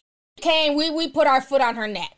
Like, no, fuck that. Because again, when I talk about the Wades, y'all aren't sitting here like, oh, he's a king. And no, y'all are like, Thank you, sister, for, for saying everything that, that people are scared to say. So again, what's good for the goose is good for the gander. He's viral, just like the Wades are viral, and that's why we're talking about him. You know what I'm saying? But I think it's some it's some it's some deep line stuff there. And you know, as as black people, especially black men, they're put under so much pressure and so much stress. And I think a lot of the pressure and stress for Umar has been self-induced because nobody asked him to be the leader of the black community. Nobody asked him to put the weight of the world on his shoulders. He decided, he said he was ordained by the spirits, you know, to be Ufa Tunde and he's a messenger and all this other stuff. You know, but I just think that he needs to get some good people around him and they need to get to the bottom of what's wrong. Because to me, he's just starting to come off like he's like he has a few screws loose and he's having a mental breakdown. You know, just him being in that park and always in his car and, you know, going from pillar to post it's just really sad. It's really sad at this point. Um, let me see here. T's World says Woovale's Woovale's 2.5 billion in corona emergency request. What is WH? Is that Wuhan? Unveils 2.5 billion? That's crazy. They let that situation in Asia just get completely out of control. They really did. Um, Lex Gentrial says tea making requirements should be nine inches and above. Tell the ancestors to bless you with those specific requirements. Inches, just kidding. Y'all are wildin'. Thank you so much for the super chat from both of you guys. I appreciate it. Yeah, it is. It's it's. Somebody says he needs rehab. Well, I mean, I don't. I don't know if he's, you know, rehab is more for drugs. I just think maybe counseling. You know, I don't want to put that on anybody because it's very easy to say that somebody has a, a drug habit. Because I know he's one thing that had a, upset him in that video that he was going off and asking for those people's addresses. He was saying that some of those people accused him of being a crackhead and which is not okay. And I don't know if they accuse him of that. I don't know because I don't watch them. But yeah, you nobody wants to be accused of doing something they haven't done. So I don't want to say he should go to rehab, but I think he definitely needs some counseling. He needs to talk out whatever he's going through. You know, sometimes it's okay for psychiatrists and psychological, you know, psychologists, psychiatrists, doctors, and whatever else to ask for help you can't be strong all the time, okay? And I think that he's having some type of breakdown because from those videos, it just, he's just very all over the place. And I'm not saying that he hasn't said a few things in the past that I've agreed with and said some really deep stuff and even broke down a few really good conspiracies. You know I'm saying? He's very big on conspiracies and he's broken down a few really good ones, you know, but even with the Kobe Bryant conspiracy, a few people sent me that. I wasn't feeling it because he got to talking about how he saw the Kobe Bryant plane crash. And it's like, bro, that was not even the right plane crash. Like nobody saw the Kobe Bryant plane crash. He was talking about that video that went viral on Instagram that people were saying was Kobe Bryant's plane um, helicopter, but it wasn't. It was a plane crash from another accident, and he was using that like the aha moment. And it's like, no, you have to be able to do your research before you put it out there. But then he made some good points when he was talking about how Kobe Bryant was suing that pharmaceutical company for the use of the name Black Mamba. So that was something that I had been hearing about. So he did put that in there and that made sense. But a lot of the other stuff was just all over the place. And him strictly blaming the NBA to me was a bit much. Now, before I forget, because I've been out here for an hour and 36 minutes. So now, before I forget, um, excuse me, it was announced today that Vanessa Bryant is suing the helicopter company. Okay. Now, if you guys remember, now I'm gonna say that to week. No, I'll say that when I come back. I want you guys to watch to go ahead and watch the video. It's about the memorial service, and they're also gonna be talking about Vanessa Bryant suing the helicopter company. I'm gonna play that for you guys right now, and then I'll come back with what I was gonna say. Give me just a second here. Kobe Bryant's widow, Vanessa, filed a wrongful death suit today against the company that operated the helicopter in that crash that killed her husband and daughter, Gianna, and seven others. Vanessa Bryant also took center stage today at what was called a Celebration of Life memorial at the Staples Center. Dana Jacobson was there for the emotional outpouring. In the house that Kobe built, the city that loved him like no other paid tribute to Kobe Bryant and his daughter Gianna. Family, basketball legends, and the city's biggest stars united in a celebration of life. Family friend and music icon Beyonce set the tone. Vanessa Bryant showed strength, speaking publicly for the first time since her husband, 13 year old daughter, and seven others died in a helicopter crash last month. She fought back tears in talking about her Gigi. I'll never get to see my baby girl walk down the aisle, have a father daughter dance with her daddy, dance on the dance floor with me, or have babies of her own. And spoke of the man only her family knew. He was a doting father, a father that was hands on and present. Babe, you take care of our Gigi. Kobe was my dear friend. He was like a little brother. Overcome with emotion, Michael Jordan recalled their friendship that began when Kobe Bryant entered the NBA at 17 years old. Everyone always wanted to talk about the comparisons between he and I. I just wanted to talk about Kobe. When Kobe Bryant died, a piece of me died. And then there was Bryant's Laker teammate, Shaquille O'Neal. I'll be sure to teach Natalia, Bianca, and Baby Capri all your moves, and I promise I will not teach them my free throw techniques. Kobe, your heavens MVP. I love you, my man. Till we meet again. Rest in peace, Kobe. There were 20,000 inside for the memorial, but it felt intimate. When Vanessa Bryant and her family walked in, the place erupted, but not with the cheers that we're used to. As former Laker John Salley told us, it was an overflow of human emotion, Norah. He said it was like the crowd was giving the family a hug. Dana, thank you. All right, you guys. So thank you guys. I'm glad you guys were able to hear that. Um, we have a super chat. Um, Black by Design says, I've been in the game before. I know this behavior. It's either powder or hard. And I've been hearing people say that as well. You know, like I said, for me, whoever he's close to, because I know he has baby mothers out there, you know, I'm sure his parents, siblings, they need to get a hold of him. Because I just feel like he's starting to kind of go off the deep end. I feel bad for him. You know what I'm saying? Because he is a brilliant person. But I just think the attention and the social media and the validation, I feel like it went to his head and it made him more arrogant. When he started demanding that people call him Big Papa, and he was saying that he was the most requested speaker in the world and all this other stuff, I don't like people who constantly toot their own horn. And my thing is, you know, he already has six degrees, you know, from I guess different places, different colleges, and all that stuff. So he's a very smart guy you shouldn't need your horn tooted that much. So yeah, it, it's the whole thing is crazy. So I wanted to go ahead and talk about um what's not true. He don't have six degrees. Like I said, I, I don't watch him anymore, so I don't know like the ins and outs of where he's at now. But I remember that was the one big thing that people always talked about is that he had, you know, he has six degrees. One of the few black men to do so. So, um, as far as the Vanessa Bryant situation, so she's trying to sue the helicopter company. And so this is what I have to say about that because I know a lot of people are in my DMs wanting to know my opinion. Now, if you guys go back and watch the live stream that I did about Kobe Bryant, remember we were talking about that part where I said it's going to come out. And I bet you it's going to be a situation where, of course, they're going to blame the pilot, right? Because he's the pilot. But I feel because it had been noted for days, I think like maybe three days before they even flew, there were really bad, heavy fogs in that area of LA. It was noted by everyone.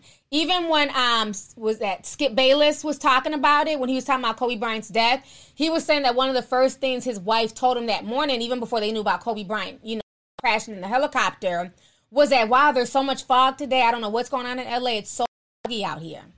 And there had been warnings, like I said a few days before this, that nobody should be flying. And that goes for like, you know how there's always like the helicopter in the sky in LA, like the news choppers and stuff. They were all grounded. But I this was a case, again, like the Aaliyah situation, like I stated in that last live stream, where there might have been some pressure. Okay because I notice a lot of people will go above and beyond, even throwing all common sense out the window and things that they wouldn't allow for regular average citizens, that they'll make ways for celebrities. I'm not blaming Kobe in any way because nobody could have foresaw any of this happening. But I have to keep it real. You can't tell me because of who Kobe was and his status that they made an exception to allow them to fly. Put a teacup in the comment section if you agree with me. That because of his status is what he chose to go with as opposed to going with the as opposed to going with his better judgment, his gut instinct and what was put out there by the FAA that no one should fly. People get so enamored by celebrity that they throw common sense out the window at times. And that's no disrespect to the pilot at all. Okay, he's he's not going to be the first and he won't be the last. So I think before they're running, thank you guys. Thanks for the teacups. Um, so I think before they're running to file a lawsuit, I really think part of it was pressure from probably Kobe himself. Like, look, you know, we got to get to this game. We got to get there. The fog shouldn't be that bad you know, probably once we get to a higher elevation, it'll clear up. And he decided to basically, you know, go with trying to appease Kobe. Just like the pilot with Aaliyah. He told them. He's the he's the pilot. He has years of training. He knows his plane. He said, Y'all all can't come on here. This is a small plane. We can't fit y'all in the equipment. We can take y'all to this other island, come back and pick up your equipment, and then go to the, you know, bring it to y'all. But they said, no, we must go and our equipment was go. And he didn't use his better judgment as a pilot. He was enamored by the celebrity aspect of it that he chose against his better judgment. And what happened? The plane crashed and they all died, including the pilot. And I believe that this honestly was that case. Is that they went above their they went against their better judgment. Because if this was anybody else, he wouldn't risk it. And that's not me being disrespectful in any way, but I don't think he would have risked it if it was anybody else. And sometimes, unfortunately, regular people are put under pressure to do certain things and to take certain shortcuts and to, you know, do little favors for celebrities and, and, and celebrity status. You know what I'm saying? Whereas they know if it was a regular person, they wouldn't have did it. They'd have been like, it's not even worth me risking it. But because it's Kobe and he wants to make Kobe happy, he wants to be booked again by Kobe, he chose to do it. So I, I, I hope you guys understand where I'm coming from. This is no disrespect to the Bryant family, to Kobe, or to the pilot or anybody you know deceased. But it, it reminds me of the Aaliyah situation. I bet you, as more information comes out, that's probably where it's going to be, where he felt pressured. Um, let's see here. Marlon Harrison says, I watched the memorial service on BET. It was very emotional and funny at some points. I agree. I love the things that Shaq had to say when he was like to Kobe and I told him there's no I in team. And Kobe was like, there's a mother effing M and E. Basically meaning me. It's about me. You know what I'm saying? I, I wear the ball hog moniker proudly. Once Kobe got that ball, he was trying to take it to the court. He was like, I'm not passing shit. So I, I really liked a lot of the story Shaq told. Michael Jordan definitely had me emotional because, you know, for everyone for so long compared Kobe to Michael and who's better, Kobe or Michael and this and that. And like he said, he looked at him as a it's not about competition who's better. He's young enough to be my child. You know, to see Michael Jordan up there, I mean, crying, real tears, crying, snot and everything, honey. You can tell like it was it was like he lost a son. So I thought that was just really beautiful, and the fact that he also acknowledged, you know, the Bryant family was really sweet as well. So it was definitely a good memorial from the parts that I seen. I'm definitely gonna go back and rewatch everything. Um, Travis Who says, listen, I remember when I had a layover in LA and my flight was delayed because of fog going to San Jose, California. They should have not been anywhere. Thank you so much for the super chat. And I agree with you 100%. I agree with you 100%. They shouldn't have been because that was one thing a lot of people were saying, you know, 24 hours, 48 hours before that crash happened is how low the fog was, how foggy it was. Because I remember even when I lived in LA, sometimes the fog could get so you're driving, you can't even see anything in front of you. And you're in a vehicle and you have your high beams on and you're just praying you can get to and from where you got to go. So, I mean, him flying in those conditions, that's he might as well have had a blindfold on and then he's doing 180 miles per hour and you don't know which way you're going it was inevitable that crash was basically inevitable. That was a recipe you know a, a disaster waiting to happen. So it's just really sad. Um let's see here. Katie taylor says pro tip tea sippers you really want to show love? Send your basic super chat to cash app and get your shout out. Thank you. Yeah she's right about that because YouTube does take a lot out of the super chats, whereas Cash App, we basically get all our money. So thank you for that tip. I appreciate it. Yeah, and, and that's the sad part is that, you know, you have people, you know, now the, the, the company's being sued because, again, that was their pilot and stuff like that. I also have to keep it real.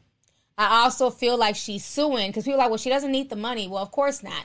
But I also feel like she's suing because she's setting a precedence. Because let's keep it real the families of the seven other people who died on board, Kobe Bryant was the cash cow. So I'm sure she doesn't want those families like, okay, well, we need to be compensated. Like you're good. But our, our you know, our, our family was just, you know, a thousandaire. They didn't have money like that. So I think she's setting this precedence to sue the helicopter company so those families will focus, you know, their grief and their payments that they want to be rewarded from the helicopter company as opposed to coming for Kobe Bryant's estate. And I just have to keep it real with that. Did any of y'all think about that? I have to keep it real. Moderators, can you write the name of my Cash App in the in the chat for everybody who's asking? Yeah. I definitely I definitely think about that is I think that that's why she's doing it. Um it's lovely TTV uh Daya. Thank you. But yeah, I think that's what why she's doing that. That's why she's, you know, trying to get the lawsuit started because I'm sure the rest of the jump on board because you know with grief eventually comes anger. And people want to have somebody to blame. You know what I'm saying? So even though everybody is friends, it was a tragic accident. Once that grief starts to subside, people are going to start looking, you know, at lawsuits and trying to get money. So for her, let's focus on the helicopter company as a crash rather than people focusing on Kobe Bryant's estate and trying to take from me and the remaining daughters. You know, so but I agree with her, you know, on suing. I mean, it makes sense because, you know, they need to be held liable. Um, Quindino says, T, have you ever had braids? If so, will you ever get them again? I would love to see what it looks like on you, just wondering. I wore braids a few years ago. I've had braids. I don't get them often. My hair, my scalp is very sensitive. So I just don't like a lot of things pulling on my hair. But yeah, I've had braids. Um, let's see. Roderick says Kobe's estate may still have to pay. Just saying that's true. Oh, trust me, I'm not saying that they don't. You know, they may not have to, but I think that that is why she's okay. I'm glad you guys agree with me. I think that that's why she's spearheading the campaign to sue the helicopter company, and um, because she because again, they're going to be looking at Kobe Bryant's estate. The woman, the coach on there, you know, she wasn't a super wealthy woman her husband's a widower with three children, no mother. You know, that's just the reality of death. It brings a lot of different things, a lot of emotions, a lot of anger, you know, so the whole situation is sad. Why would they sue his estate? Because that's that's how people are. You know, think about things that happen all the time in just regular, you know, situations let's say you have your child at your friend's house and they have a dog and the dog attacks that child and bites them or disfigures them that might have been your friend in that moment but when them hospital bills kick in that funeral expense and well now i gotta sue you for this sis especially if you're not trying to just help out your own pocket so it happens all the time in the real world so i can definitely see them going after you know trying to go after his estate Why didn't the family speak? The flight was his urging. And yeah, and that's another thing too that if the flight was Kobe's urging or that the pilot decided, you know, against better judgment to do it because it was Kobe Bryant, those families could also come after the state like, look, it's because of his celebrity status that my loved one is no longer here. Let, I mean, let's keep it real, you guys. I mean, I, don't want to, I don't want to, I, I can't be fake. We live in a sue happy world. I mean, let's keep it real. How many people got into car accidents? People don't even be worried about are you okay? You gonna sue? How much you think you can get for this? We live in a sue happy world. And people want to be compensated. I'm not saying it's right. I'm not saying it's okay. But those that's the reality of the situation. And I believe that that is why she's trying to steer everybody to keep the focus, the anger, the lawsuits, the animosity at the helicopter company and not at her husband. So it's going to be interesting to see how it plays out. But mark my words, if they if they start coming after that, excuse me, after that estate to go sue, you heard it here first. Um, Candy says, T, how many kids do you have? I just have two. I have two boys. That's it. This is a live stream for my unborn child in my Tupac voice. Uh, you know, I want a daughter, but don't don't have one. Just two boys. That's it. Let's see here. Dark Princess 04. What's up, sweetie? She says, T, why do you think people you don't even know support you more than people who know you in real life? It's like that heavy for me where I'm from. Aw. I think part of it, we talked about this in the last stream, and I know I'm going to go through this. I already know that the people who are going to support my business and buy my CBD products and stuff, it's going to be all y'all. People that I've never met. The people who buy my teas, a lot of them are my but a lot of them are just random people on Instagram. Line is doing good on Instagram. I'm on Instagram. Sorry, on Amazon. A lot of it is just random people on Amazon. People who might have seen one of my tea ads on YouTube Instagram and was like, "Oh, I drink tea." They don't even know that it's a black tea company or who I am. It's always strangers and people that you don't know that are quicker to support you. You know, unfortunately, with friends and with people that you grow up with, as human beings, because it's human nature, we're all comfortable when we're all about the same level, right? You know, water kind of rises to the same level. That's where most people are comfortable. Nobody wants to see their friend doing bad necessarily. I don't want friends who are down here and I'm up here. For the most part, people like to be are comfortable with their friends being at their level, right? But then you might decide that you want to go to school. You want to go further your education, get a bachelor's degree, maybe even a master's. Or maybe you're you're in high school and all your friends are dropping out and you're like, "No, nah, I don't want to be the dummy of the neighborhood. I want my high school diploma." So you're you're taking your work seriously, you're doing everything you need to do to graduate. Then all of a sudden you start kind of creeping up because they're here. Not saying that they're bottom feeders or that they're bad people, but they're still at this level. You guys started off here, graduating high school together. But now you're you're you're pursuing your degree. You got your masters. So now you're making maybe 60, 70 grand a year. They're still here just with their high school diploma, maybe making 20. And they start to feel some type of way. And unfortunately, that's just human nature. And sometimes it's a case of we grew up in the same neighborhood, we grew up with the same messed up circumstances. Maybe your mama was a crackhead, my my daddy was a crackhead. I was in foster care, you were in foster care. But there was something within you that made you driven where you didn't want to stay in that stagnant situation. You didn't want to pull the oh woe is me card, the white man's holding me down card. You're like, no, I want to make something better of myself, my life, and my circumstances. Sometimes growth makes people very, very uncomfortable. Just like I told y'all earlier in the stream, the truth irritates people's demons. You can always tell demonic ass people because when you speak the truth, they start writing stupid shit like, Are you ever happy? okay? So sometimes growth really bothers people. And people who are not happy for your success, people who don't want to support you when you're doing good, those are the people that unfortunately you have to cut off. If you're on my Instagram on Sunday, I posted a really positive spiritual message for people. And I advise you to go check it out if you didn't see what I posted Sunday. On Sundays, I try and post motivational stuff. You know who needs to hear it? but I just posted on Instagram and I hope that it helps people. Sometimes we hold on to relationships because we feel like we've invested so much time into these people. I've known you since I was 13. You've been my homegirl since kindergarten. You've been my homeboy since seventh grade. But what you find out is as you grow and you guys start making your own way in life and you your own individual person, you can't bring everybody with you. And everybody's not going to support you, unfortunately. That's just that's just what it is.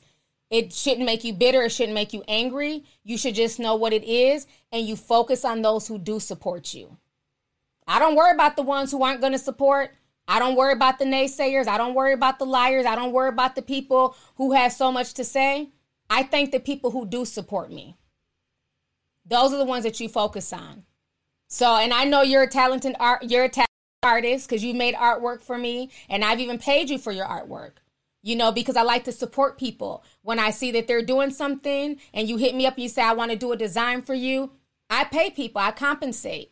So, unfortunately, you can't worry about the people who won't support your endeavors and what you want to do in life.